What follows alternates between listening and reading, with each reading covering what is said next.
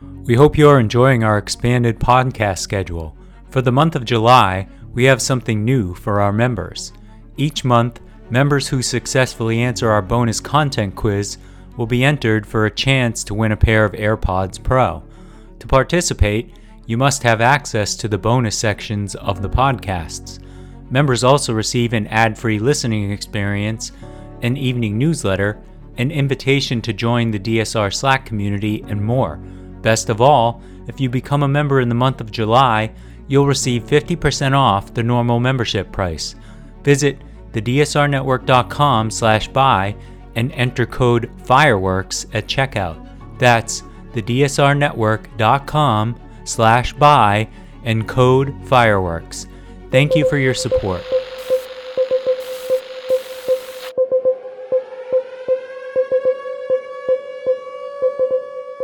July 27th, 2023, and this is your DSR Daily Brief. I'm Chris Cotnor. And I'm Riley Fessler. Our top stories from international outlets this morning Ukraine aims to reach the Sea of Azov, cutting off Russian forces in the south and east of the country. The counteroffensive has seen some progress, with Ukrainian soldiers facing challenges from minefields and fortified Russian positions. Russia responded with new airstrikes, including the use of powerful hypersonic missiles. Ukrainian forces, supported by well trained units equipped with advanced tactics and Western weaponry, are strategically probing for weak points in the enemy's lines. The offensive is progressing slowly, but Ukrainian officials are patient, waiting for the right time and place to commit their reserve force. The situation remains tense as both sides continue their engagements. Canadian Prime Minister Justin Trudeau conducted a significant cabinet reshuffle, the largest one yet during his tenure. The reshuffling involved the removal of three prominent cabinet ministers and the reorganization of several portfolios. Seven ministers retain their roles, including Deputy Prime Minister Chrystia Freeland and Foreign Minister Melanie Joly, while Trudeau did not explicitly state the reasons for the changes, it comes amid growing support for the rival Conservative Party on important issues. Notable changes include Anita Anand moving from defense minister to the presidency of the Treasury Board, Bill Blair becoming the new defense minister, and Harjit S. Sajjan taking on the role of Minister of International Development. Other ministers were also replaced or moved to different positions within the cabinet. Several outgoing ministers expressed gratitude for their time in office, and four others indicated they would not seek re election. Trudeau expressed confidence in his new team and their commitment to addressing the concerns of Canadians and building a strong future for the country. In Niger, a military coup took place as soldiers claimed to have removed President Mohamed Bazoum from power. The Presidential Guard detained Bazoum at his residence and the military announced on national television that the defense and security forces decided to end the current regime due to the worsening security situation and poor social and economic management. The country's borders were closed, a curfew was imposed, and all institutions were suspended. The United States called for Bazoum's release and expressed concern about the coup's impact on regional security efforts. The United Nations and France also condemned the coup attempt, while neighboring countries in the African Union pledged to support Niger's democratically elected government. Elsewhere, Russian Defense Minister Sergei Shoigu accompanied North Korean leader Kim Jong un to a defense exhibition showcasing the North's banned ballistic missiles, while a Chinese delegation also visited North Korea for the 70th anniversary of the end of the Korean War. The nuclear capable missiles displayed were banned under UN Security Council resolutions, but their presence highlighted the solidarity between Russia, China, and North Korea in their rivalry with the US. This visit marks the first major opening of North Korea to the world since the COVID 19 pandemic. Shoigu's visit suggests Russian acceptance of North Korea's nuclear program, and the simultaneous visits by high ranking officials from Moscow and Beijing signify a revival of the Russian, Chinese, North Korean coalition.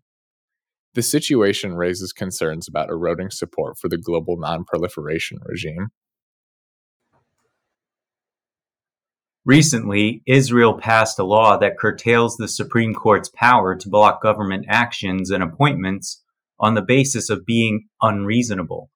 As Israel lacks a formal constitution, the prime minister holds significant control over both the executive and legislative branches through a parliamentary majority coalition.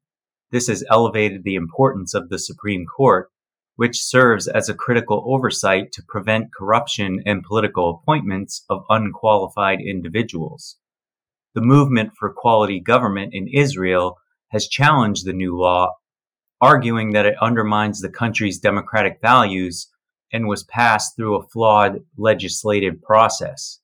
Netanyahu's allies plan further judicial challenges after the parliamentary recess including a bill that would give Parliament control over judge appointments.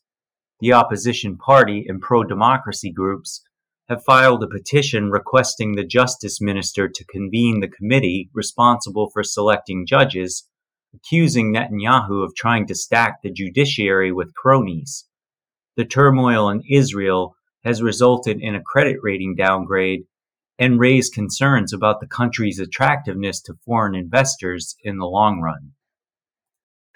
Russian President Vladimir Putin is conducting a charm offensive by hosting the second Africa Russia summit in St. Petersburg to strengthen Russia's position in Africa, which has become crucial for its geopolitical ambitions. Food security is a key concern, especially after Russia's withdrawal from an international grain deal that helped stabilize food prices in Africa.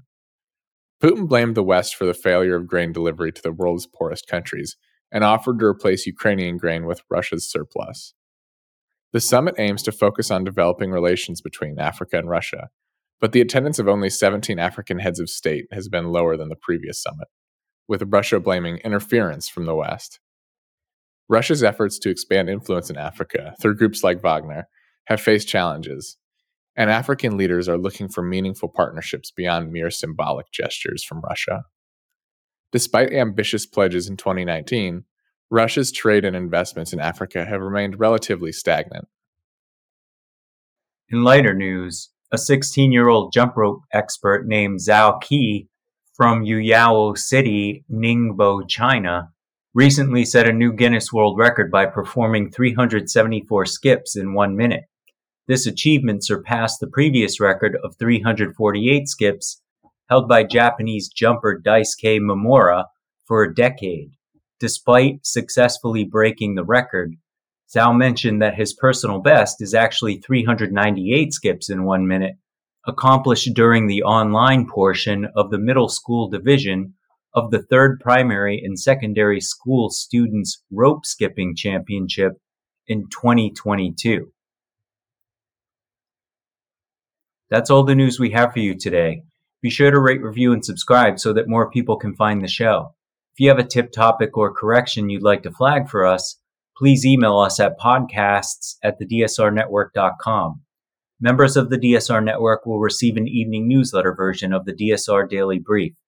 If you'd like more in depth analysis of these issues, along with our sources for today's episode, be sure to follow the links in the show notes and tune into our sister podcasts on the DSR Network.